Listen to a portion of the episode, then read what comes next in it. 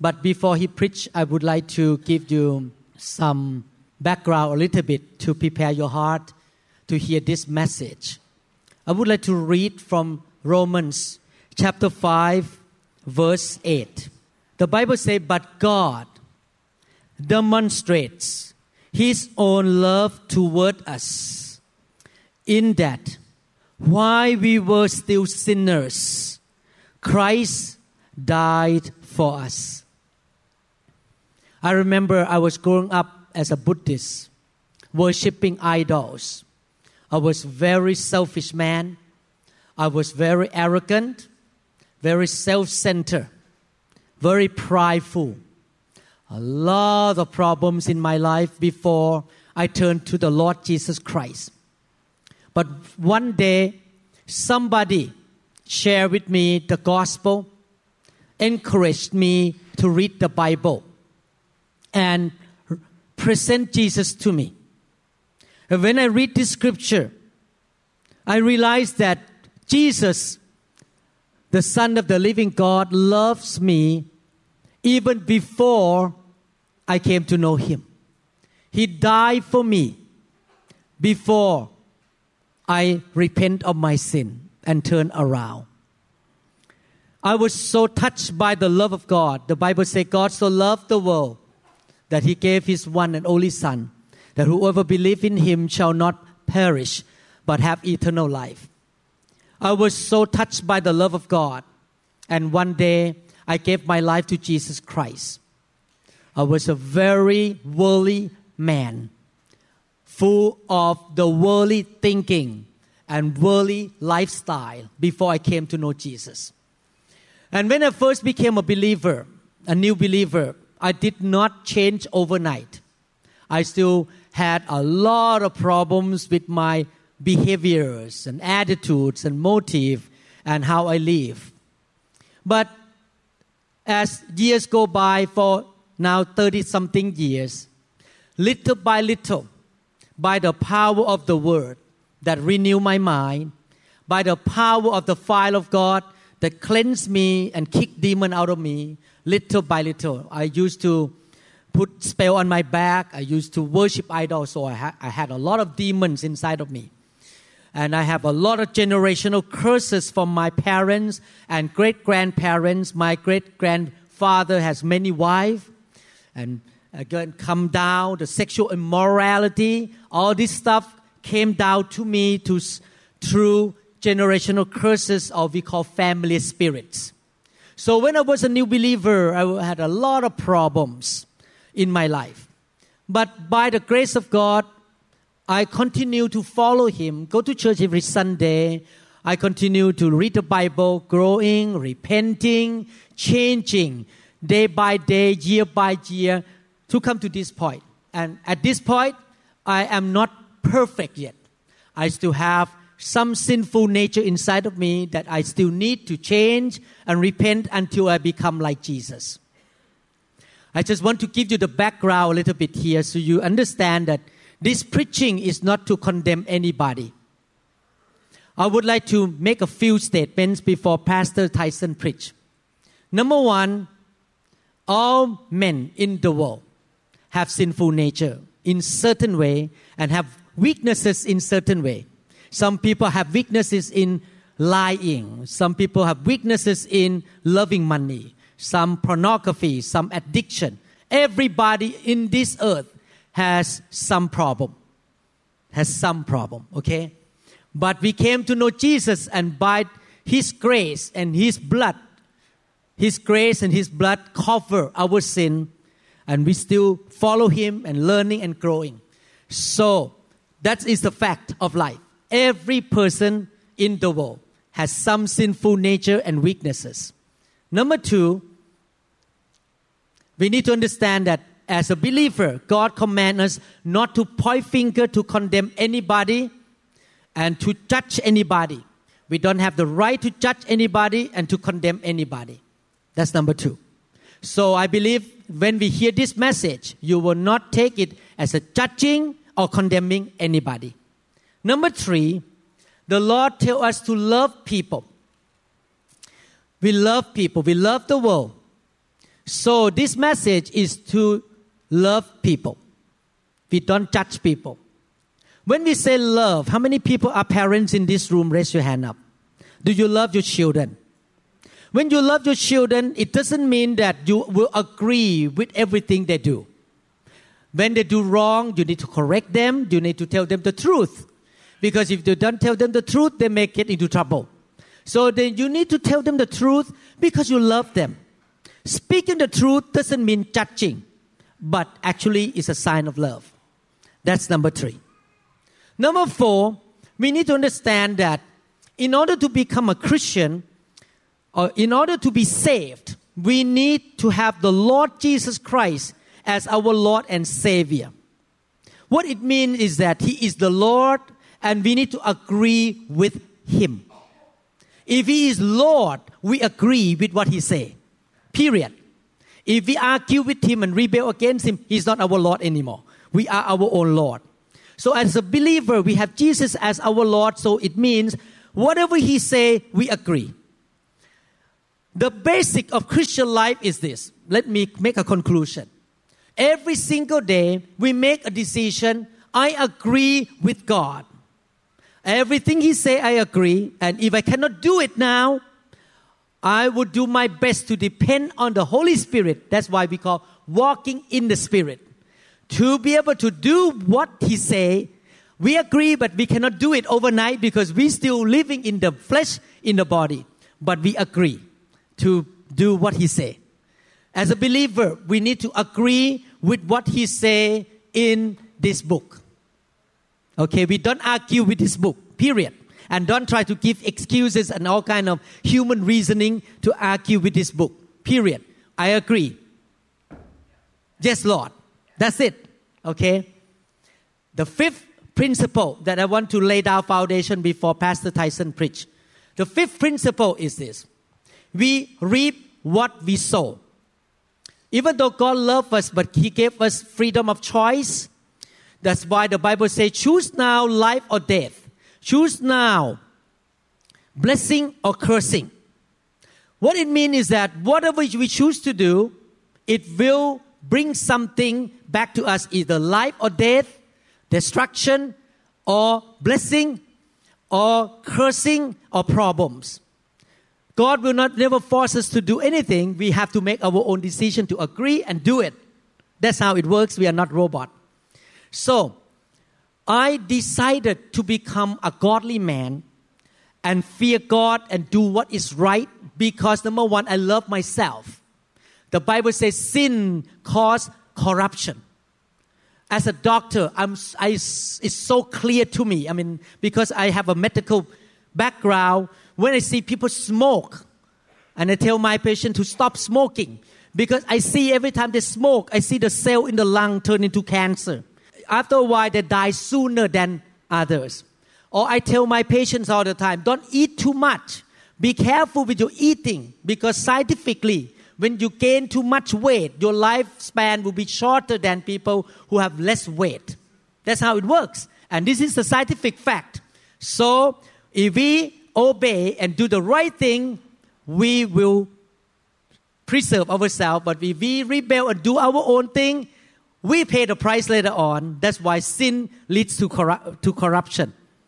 And not only that, not only that, that I love myself, I love my wife, I love my kids, I love my grandchildren. I know that if I do wrong, it's going to pass into my next generation, into my wife. My wife going to be affected my kids going to be affected my grandchildren going to be affected so i'm very careful of how i live because i love them too much so much. You see whatever you do you're going to get affected no matter what. If you do the right thing you get blessed. If you do the wrong thing you're to get a problem later on. And don't blame god. So the message that he's to preach today is about what the bible say about a very sensitive subject. And I don't want people to hear this and think that our church has a spirit of condemnation or point finger or discriminate or push this kind of thing out of our church. In fact, in the afternoon service, we have some of this group of people who came and they still love God and they serve God and they come and get touched by God. In Thailand, I have so many people who got touched by the fire and get healed by the power of the Holy Spirit. And now they get married and they're going to have kids. And they, I, have one, I know one man in Austin, Texas, who came from this background and now he's married with three kids and doing well because God can set the captive free. But the, the important thing is that we must agree with God what is right and what is wrong. And the rest God will help and do for you. Amen. So, Pastor Tyson, could you please give the message?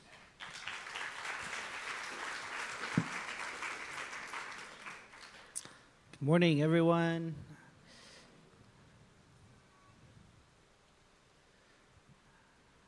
Today, yeah, we will talk about uh, homosexuality. And this is not something that we are going to speak about very frequently in our church, but something that we need to talk about now. And I hope that you uh, pay attention and you know take notes because again, we're not going to be talking about it every week. Um, so, as you know, the you know U.S. Supreme Court they ruled that homosexual marriage is legal throughout the the entire nation, and also our culture has embraced homosexuality as uh, a good a good thing, homosexual practice as a good thing. It's very clear in you know on TV and in the newspapers and what you hear about at work and at school that homosexual practice is is um, is a good thing. So that's why we need to uh, address it today. And actually, um, you know, we have in our church we probably definitely we should have addressed it earlier and not waiting un- until now so that we all know and we don't have questions about how to um, how we should think and how we should respond. Um, let me urge you if you are you know listening to the audio um, or watching the video later to listen to the whole message and keep your mind open to what uh, I believe that the Bible says. First off, let's look at how Jesus saw marriage. So, when somebody came to him with a question about marriage in Matthew chapter 19, he cited Genesis chapter 1. Haven't you read, he replied, that at the beginning the Creator made them male and female, and said, For this reason a man will leave his father and mother and be united to his wife, and the two will become one flesh. So, the way that Jesus understood marriage, he understood it in the context of Genesis chapter 1. That God made male and female, and that they would be united and become one flesh.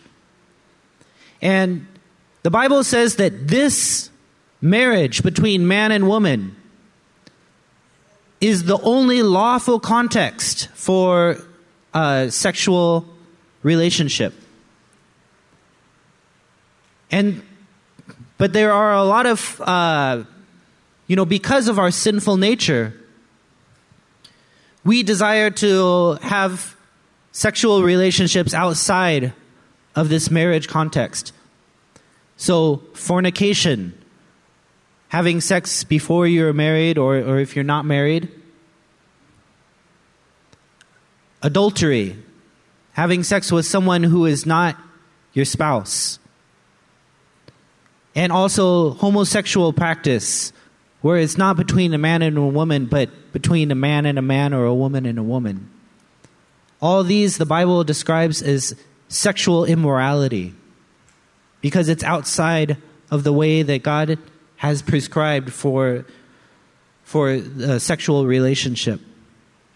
The ideal that God lays forward is that a man and one, a woman will come together and they will uniquely complement each other. But more than that, that every child will have the father and mother that love each other. And this is the ideal. And unfortunately, in, in our world, it's, uh, it only happens some of the time. Because either the parents split up, or there's, you know, some other things, or, um, you know, this ideal doesn't happen all the time, but nonetheless, is here in the Bible that God desires a man and a woman to come together and to form a family and so that the children they have the mother and father that love one another again like pastor lau mentioned we all have a sinful nature uh, in romans chapter 1 verse 26 and 27 it says because of this because of people turning away from god God gave them over to shameful lusts. Even their women exchanged natural sexual relations for unnatural ones. In the same way, the men also abandoned natural relations with women, and so were inflamed with lust for one another. Men committed shameful sexual acts with other men, and received in themselves the due penalty for their error. So the Bible is very clear that homosexual practice, along with all other sexual immorality, is sin. And we cannot compromise. We are not left to choose what part of the Bible we will obey and what part of the Bible we will not. It is not our, we don't have the privilege of interpreting the Bible to fit the way that we would like to read it. We cannot say that, well, this is uncomfortable, so I will leave this part out, or that I will interpret it a way that it makes it okay. You know, we must think about the author's intent, the person that God used to write that book. We also must think about the way that the original recipients of that text, the way that they understood that book, and without a doubt, it's to me it's very clear not because i want it to be this way but as me objectively reading what the bible says that homosexual practice is a sin so it's not our choice to make we can't choose what we want to believe or what we want to think about this. We must receive what has been given to us. So the, the question is if homosexuality is a sin according to the Bible, and two, if, if our culture embraces homosexual practice as a good, then how should we respond? What should be our response? Let's look at 1 Corinthians chapter 6 verse 9 through 11.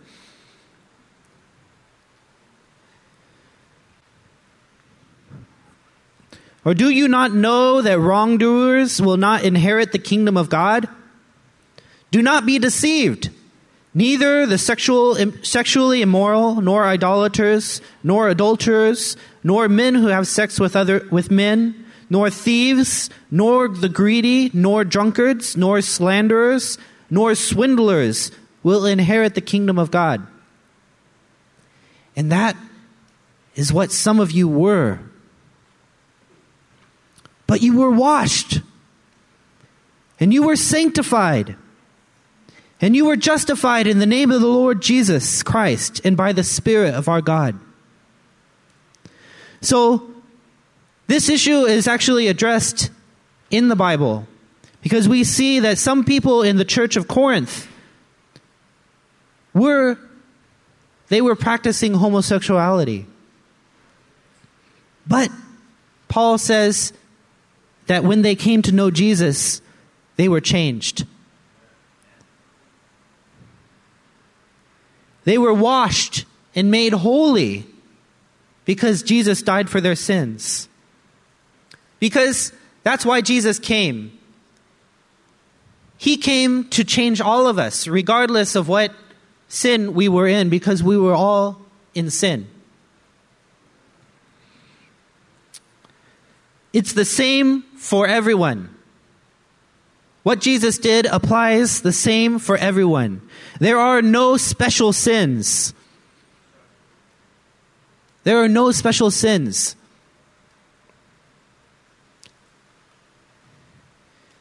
If you, I, I, I am quite certain that there are some of us here in our fellowship that maybe in the past or even right now we were tempted by homosexual desires.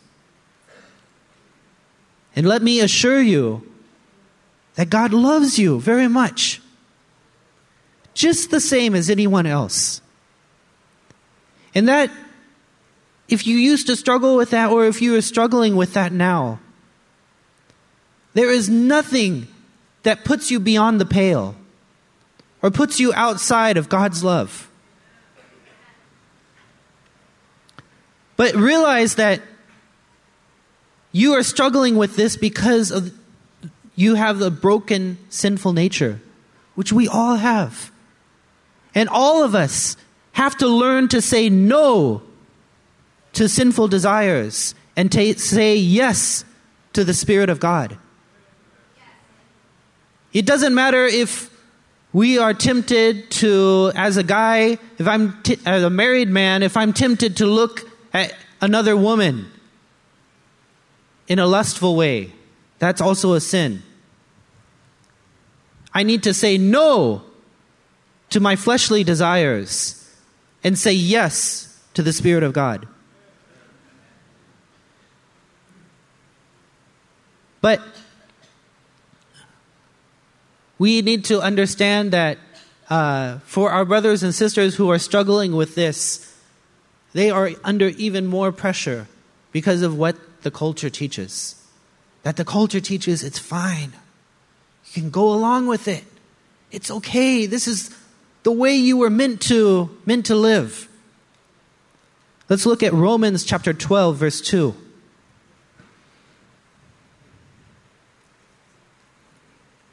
Romans chapter 12 verse 2 it says, "Do not conform to the pattern of this world, but be transformed by the renewing of your mind. So, all of us, we shouldn't just go along with what the culture says is okay. If the culture says, oh, it's fine for you to sleep with your boyfriend or girlfriend or live together before you're married, don't conform to the pattern of this world but be transformed by the Spirit of God. You need to learn to say no to your fleshly desires and say yes to what the Holy Spirit says. If you have struggling with homosexual desires, you can say no to the devil, to temptation. Resist him. That's what you should do. Don't be conformed. I know this is difficult because the culture, everything t- teaches that you should just be, f- do whatever you feel like you should do, that you should want to do. Nothing's wrong. What does this mean for the rest of us who maybe we don't have this struggle? What should we do? I think we should do something also. The Bible says that we are to encourage the timid, help the weak, and be patient with everyone. In Galatians chapter 6 verse 1 through 1 and 2, it says, "Brothers and sisters, if someone is caught in a sin, you who live by the Spirit should restore that person gently But watch yourselves, or you may also be tempted. Carry each other's burdens, and in this way you will fulfill the law of Christ. So we cannot say, That's your burden. You carry it. You've fallen. I'm going to kick you. No, we cannot have that attitude. But the law of Christ means that we need to carry our brothers and sisters' burdens and we need to restore them gently. So, how can, how can we help people who are weak in this regard? What can we do? One thing that we can do is we can be more open about our own struggles and weaknesses. And also, uh, I think we need to change our mind and our culture a little bit because uh, most of us come from a middle class background. Middle class. By middle class, it means that you work hard, you earn the paycheck, you pay your own bills, you deal with your own problems yourself, you don't impose on other people, and other people take care of their own problems. We are very self sufficient in that regard, and, and when we come to church, it's like my problems are my problems. I'm going to deal with it. I'm responsible. I'm not going to let you know that I'm dealing with problems, going through problems, and you, on the other hand, if you share your problems with me, then I'm going to get wide eyed and like, why are you sharing this with me? That's a very middle class mindset. And it works fine as long as everybody here is from the middle class. We have the same mindset.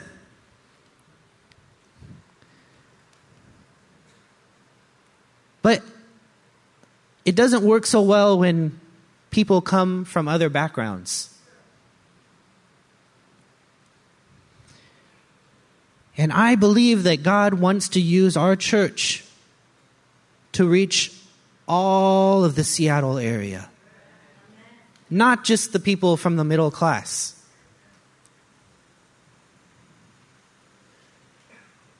This means people who are homeless, who come from backgrounds with addiction, who are struggling in many other areas and they can't hide it because it's obvious. And they won't fit in here if we keep relating to them in our middle class ways, where I'm fine, everything's fine, aren't you fine? They won't fit in. And this is a challenge for me as well. But I'm just telling you, this is what I observe, the, how I think it will work. We need to be more open with our own struggles and challenges. It's okay to share with people. Maybe you're not going through something now, but you used to. You used to struggle with this or that. I want us to be more open. Let's, let's be more open so that people know that we are not perfect, but that God is working in us and He's helping us. I hope that you have this type of atmosphere in your care group, especially. Because the care group is a place where people can be more open. Remember, we are here to carry one another's burdens. Not you carry your burden, I carry my burden. Paul, he even wrote to the Corinthians in 1 Corinthians chapter 11, 29 and 30. He said, Who is weak? And I do not feel weak? Who is led into sin, and I do not inwardly burn? If I must boast, I will boast about the things that show my weakness. Paul was not afraid about talking about his weaknesses.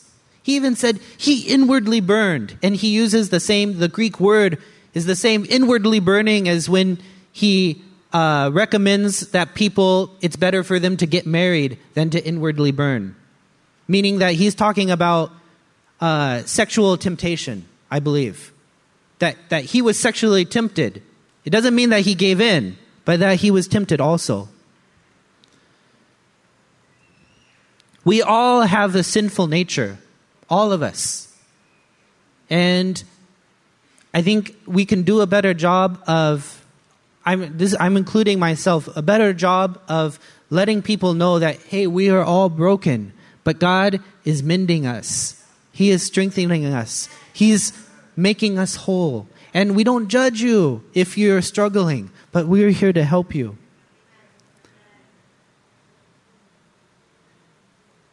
Also, one thing we, we can do is we can let people know that, hey, I'm available. If you need someone to be accountable to or someone to talk through your struggles, I am available for you. So, actually, now I, I had an idea that actually now is a great time. If you feel a burden that you want to help your brothers and sisters who might be struggling in this area, can you please stand up? Just stand, up right now. If you feel that I want to be someone who, if somebody else is struggling with the homosexual desires, that they can come and they can talk to me and I will keep their confidence and that I won't judge them and that they can share their struggle with me. I think it's important that that we, you know, let let this be known. So I saw uh, Nisa is a youth leader, also Pastor Caesar in the back. And Peter, thank you. I think Mike, you you were already standing, but you you put yourself out there. Thank you. So if you, I I think that there probably are people who are like this, you may be seated, that you might be struggling in this area. If you know any of these people, you can approach them at a different time. And you can have assurance and, and confidence that they're not going to judge you and they're not going to share around with, with other people who don't need to know, but they're going to be there for you and help you and pray with you. And we need to do more of this in our church because we can't have the attitude that homosexuality is a sin, period. Period. And we won't lift a finger to help you who are struggling. Not when the world has its arms wide open saying, Come, give in, just live this way, it's fine. If we do this, we're going to lose more and more people. They say, I don't want to be in the church. I can't share what I'm going through with them. I may as well just go out into the world and they accept me. We need to be say, hey, this is a place where we support you where we love you and we can help you. Jesus said, It is not the healthy who need a doctor, but the sick. I have not come to call the righteous, but sinners. Jesus, his outreach, his ministry to sinners was in such a way that they didn't even whiff the smell of condemnation or of finger pointing when they came into the, the presence of Jesus, they just felt his love, that he loved them. And Jesus never condoned sin or said it was okay. He never said it was okay. But yet, people even criticized him and they called him a friend of sinners. They used that as a slur, but I think Jesus said, Yeah, it's true. I'm a friend of sinners.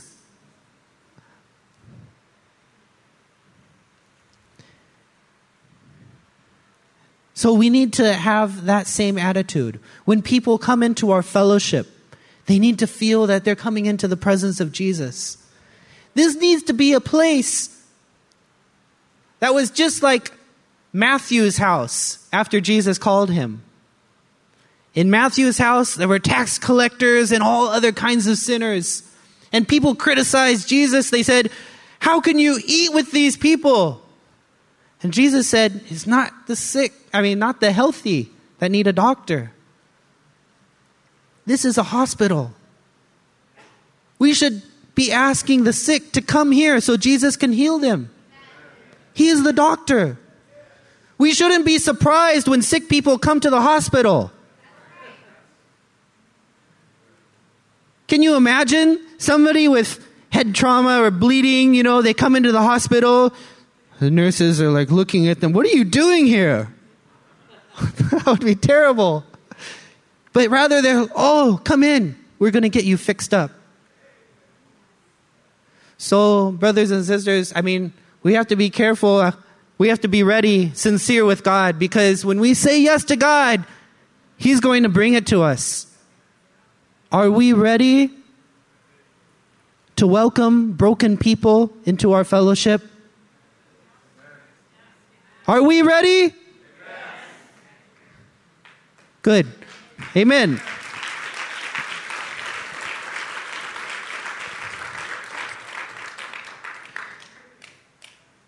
What about so when when people who are struggling with homosexual desire, on the one hand they have the world saying, hey, "Come, come, join us. You can live and just follow whatever you feel."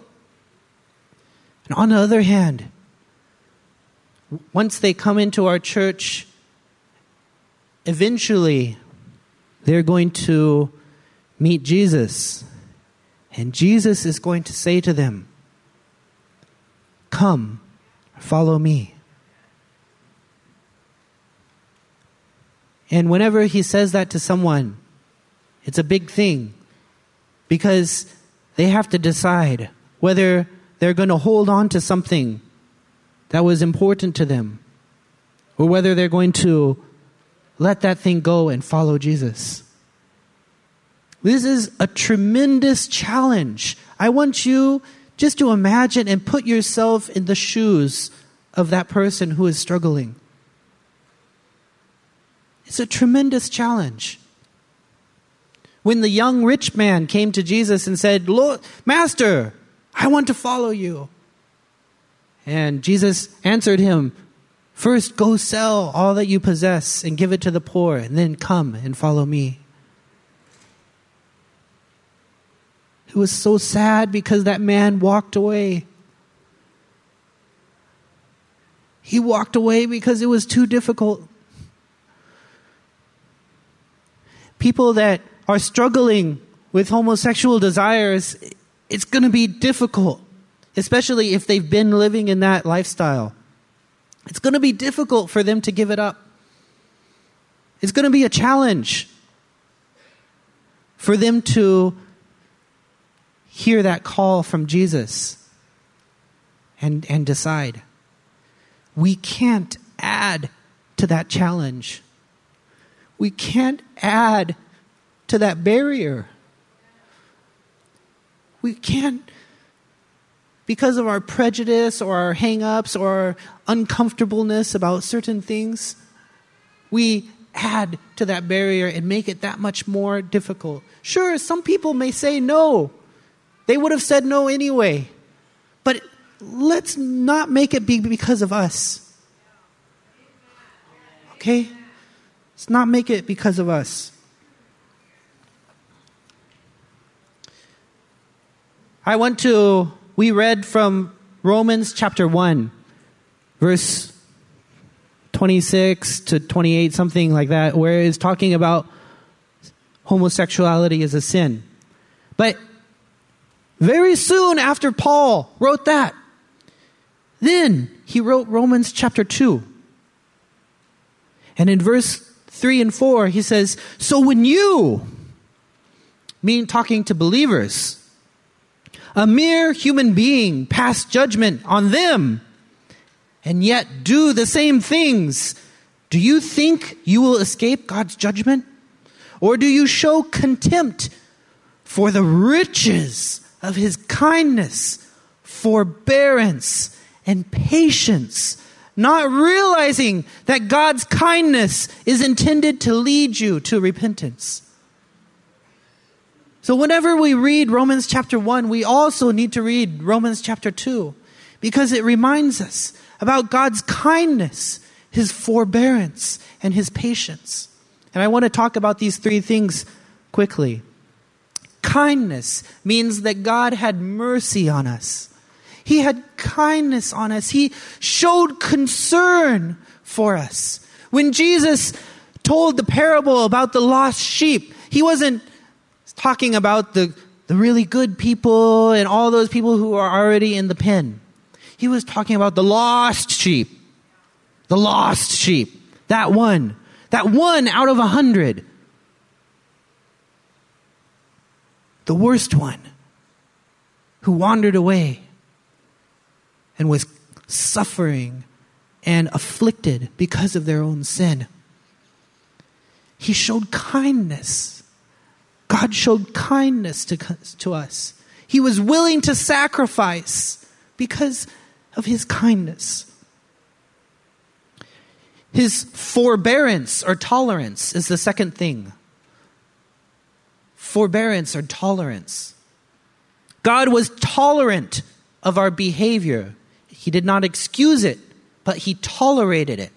It means that he did not react immediately, but he was tolerant. He tolerated our sin. There will come a time, Jesus will come back one day, and he will come to judge.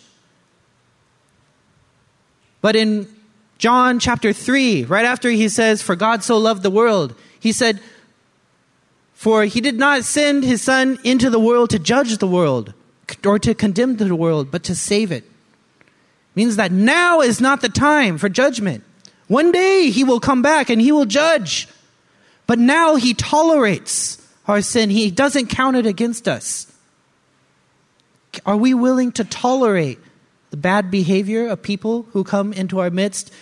They're messed up, they're rough, they say things they shouldn't say, they act in ways they shouldn't act. Can we tolerate them? for the sake of God? Can we tolerate that? We should not approve of homosexual behavior, but we need to tolerate it so that we can lead them to repentance. We don't, we don't approve of it, we need to tolerate it so that we can lead them to repentance. Patience means that God waited he waited and waited and waited until we repented. God was patient with us. He sent His Holy Spirit to work in our hearts and soften it up. Our hearts were hardened like dry leather, hardened like a rock. But He sent His Holy Spirit like oil and massaged it until our hearts softened and we repented. Because he was patient with us. Are we willing to be patient with sinners?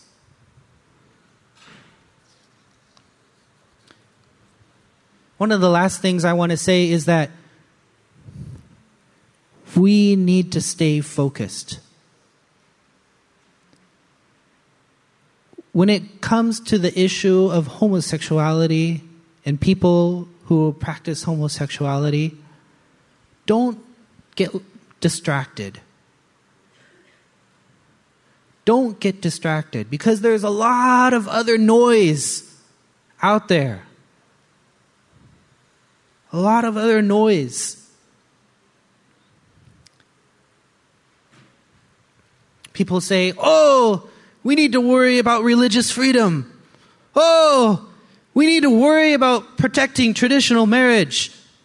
These things are absolutely important, and I care about them too. But if Jesus was here on earth, those would be of secondary importance to him. His primary purpose, his primary goal was souls.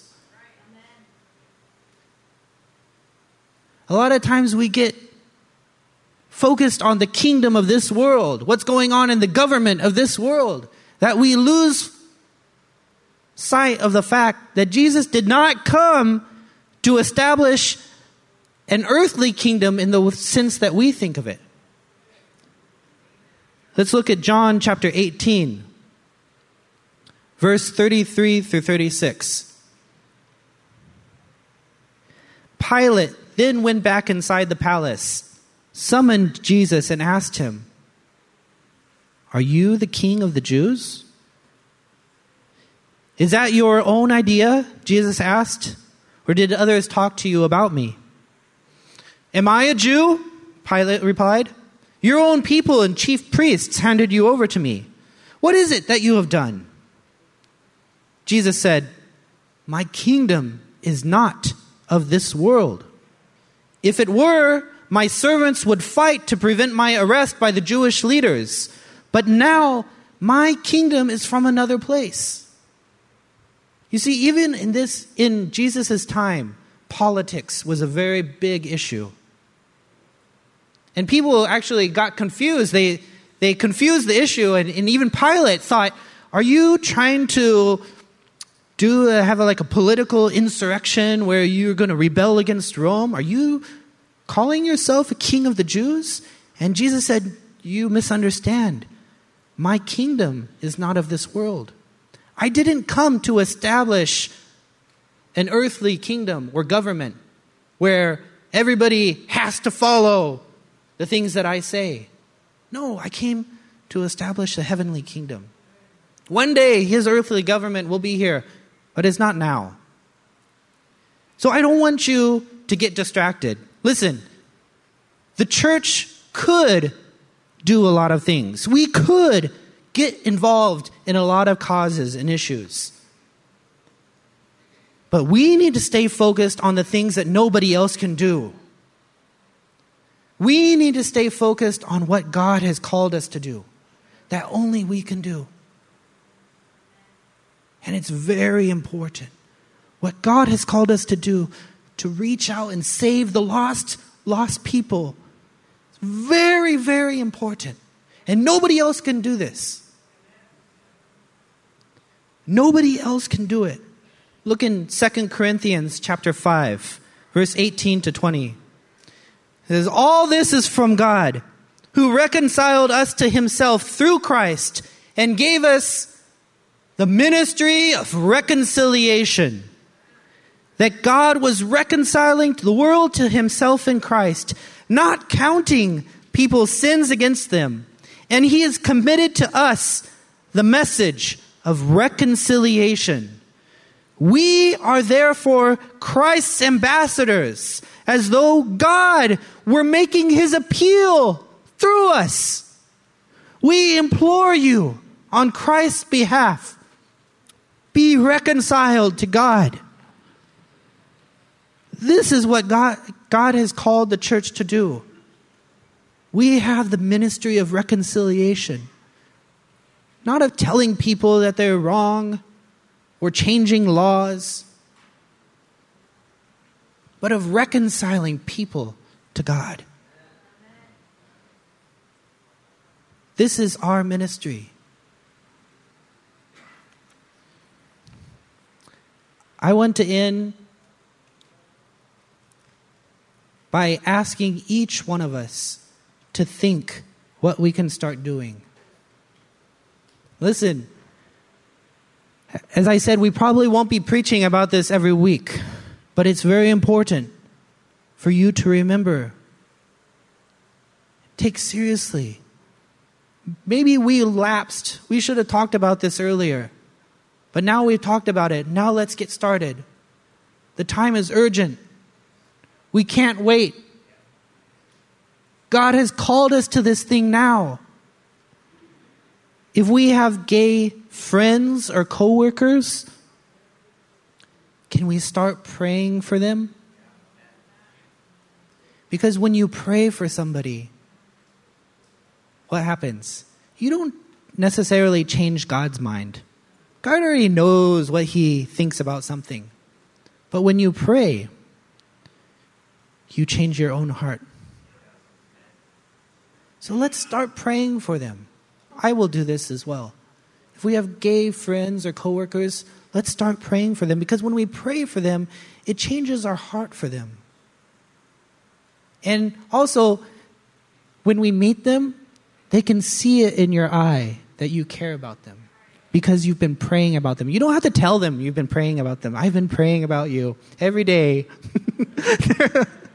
no, you just pray for them. And then when you see them, you're like, hello. And they can see it in your eye that you care about them.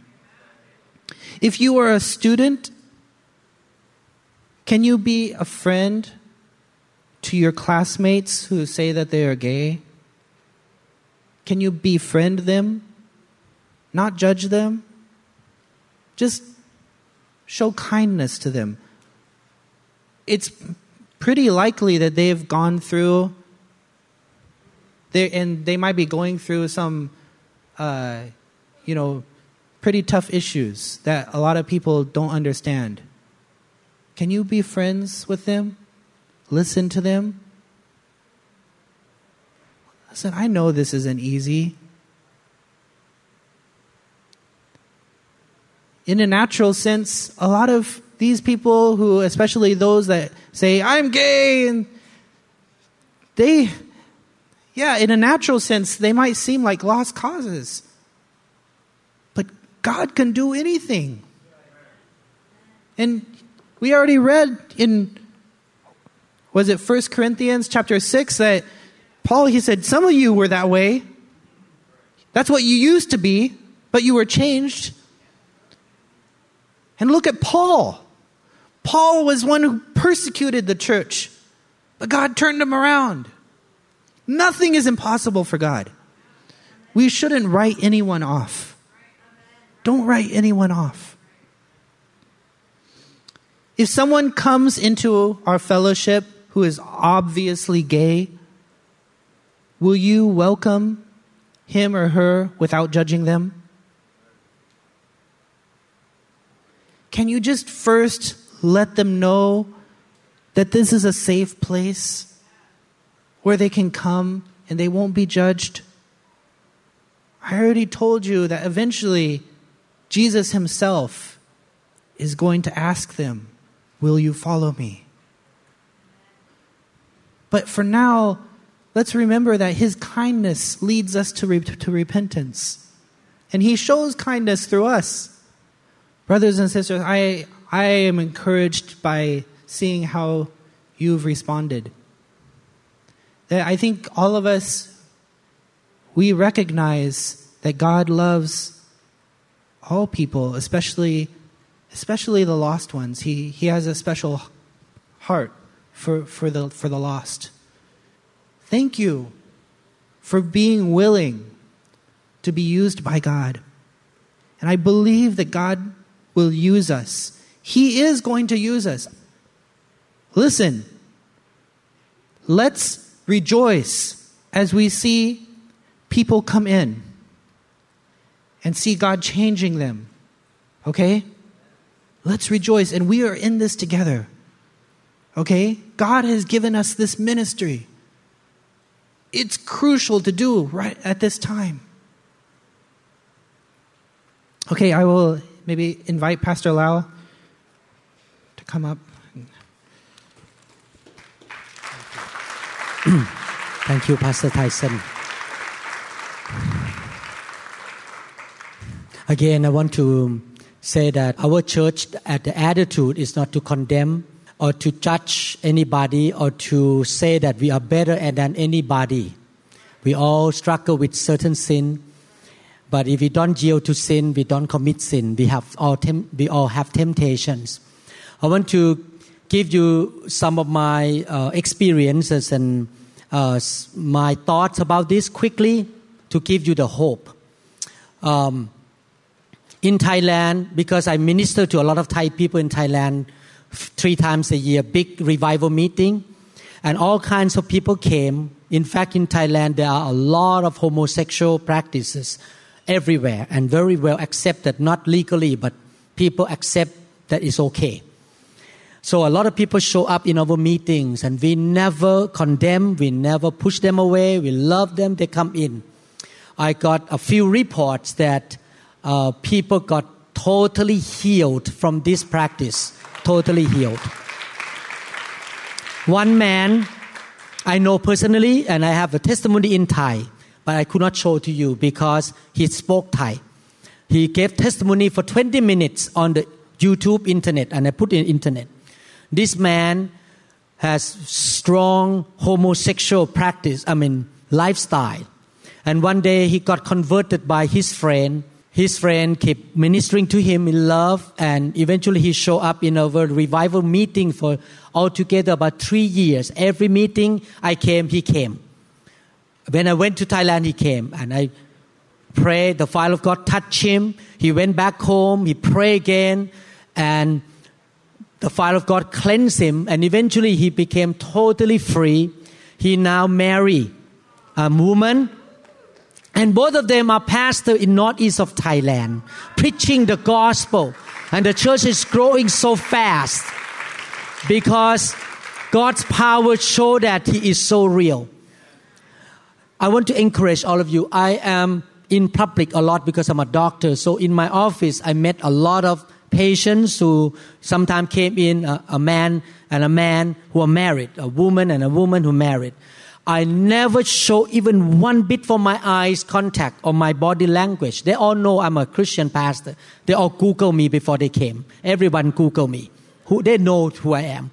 I never show even one bit of discrimination or judging. I love them. I look at their eyes with love because the only way to lead people to God is the goodness of God, not judging. Okay? Now, let me explain to you spiritual point of view a little bit before we eat lunch together. This is my own understanding from the Bible and from my experiences because I grew up in Buddhist world with a lot of demons and with a lot of the spiritual thing than America. My belief is this. Many, many sins in the world that go deep down root in people's life are related to demons. People say that they were born as a gay. They were born with that tendency since they came out from the mother's womb. Yes, medically, scientifically, they spoke correctly. They're born with the tendency to have gay uh, or lesbian practice, and I don't condemn them. But spiritually, as a pastor who studied the Bible and experienced God a lot in the past 30 years, I believe that homosexuality and sometimes any other sexual immorality are related to demons. Sometimes parents worship idol, parents commit sin, demon come in the womb to get into that baby already. The sexual immorality, demon get into the womb and the baby born with demons already inside. And that demon control the that kid to grow up to have the homosexual tendency. I, we don't blame them. They are the product of sin of their parents and grandparents and idol worship and all kind of stuff before they were born. So as a Christian, we need to have a spiritual eye to see that we are not dealing with people. We are dealing with spirit. Our church has more hope than many, many other churches that don't even believe in the fire of God. We can cast out demons. We can move in the fire. Actually, in the afternoon service that you don't show up here, afternoon service, we have sometimes people show up that already have surgery to change to be a woman. And I invite her or him to sit and eat dinner with me. I never reject him or her. Are you going to call him or her? I don't know. But he already, he already have a surgery change to be a woman. We have some people who came and expressed I'm homosexual and got saved, got touched by the fire, changed little by little. We never reject anybody because there is always hope and possible healing and deliverance for people in the Holy Spirit. Our, our job is to bring them to Jesus, bring them to the Word, no judgment, no condemnation, and let the Holy Spirit help them. So we have big hope because we have the power of the Holy Spirit. And we already prove it in Thailand that people get delivered. Amen. So when you look at these people, don't look at them as, oh, you are. No, this is spiritual thing. There's something behind them. But they need to come to know Jesus first and learn the truth. And then after they come to the prayer line, cast demon out of them, little by little. And they will be set free. Amen. Lead them to Christ. Lead them to the altar call. Then they will be set free. Amen. Hallelujah. Let me read one scripture before we eat lunch together in the book of Deuteronomy. A lot of things we do here, we follow the Bible. In Deuteronomy chapter 12, verses 3 to 7. And you shall destroy their altars, break their sacred pillars, and burn their wooden images with fire. You shall cut down the calf images of their gods and destroy their names from the place. You shall not worship the Lord your God with such things. But you shall seek the place where the Lord your God chooses out of all your tribes to put his name for his dwelling place. And there you shall go. And there you shall take your burnt offerings, your sacrifices, your tithes, the heave offerings of your hand, your vow offerings, your freewill offerings, the firstborn of your herds and flocks. And there you shall eat before the Lord your God and you shall rejoice in all to which you have put your hand, and you and your household in which the Lord your God has blessed you. My dear brother and sister, we come to church on Sunday to celebrate. We bring the voice to worship Him, finances to give to Him. We bring our energy to serve Him here, greeting guests and greeting new believers and serve one another. We come to offer something to Him in the place He chooses. God chose this building in Bellevue for us to come and worship God. And after we give to Him, He say, celebrate, rejoice in the presence of God, and eat together. You know, God wants us to enjoy the fellowship. When we eat lunch together, we can testify to each other how God is good to us. And let's celebrate the presence of God together, not just only in worship, but we celebrate in fellowship and tell God is good. Let's smile when we eat together. Let's be happy. Amen. Hallelujah. Everyone say, let us celebrate. Let us rejoice in the presence of God. Amen. Father, we thank you so much for talking to your church, Lord, presenting the truth. Help us to have the right spirit Give us the wisdom, the anointing to be able to help those people out there who still struggle with certain sins in their life, not just only homosexuality, other sexual immoralities, uh, addiction, or other things like lying, corruption, loving money, selfishness, all kinds of sin out there, Lord. And we also, Lord, struggle with certain sin as well. Lord, therefore we will not judge anybody, but we will love and help each other, carry each other burdens in uh, gentleness and with understanding, Lord. Help us, Lord, to be the place that we can reach out to this society, the broken, the hurting, the sick, the oppressed can come in and be set free, Lord. And we're going to celebrate your presence together right now, Lord. In Jesus' mighty name. Amen. Amen. Thank you, Jesus. Thank you, Lord.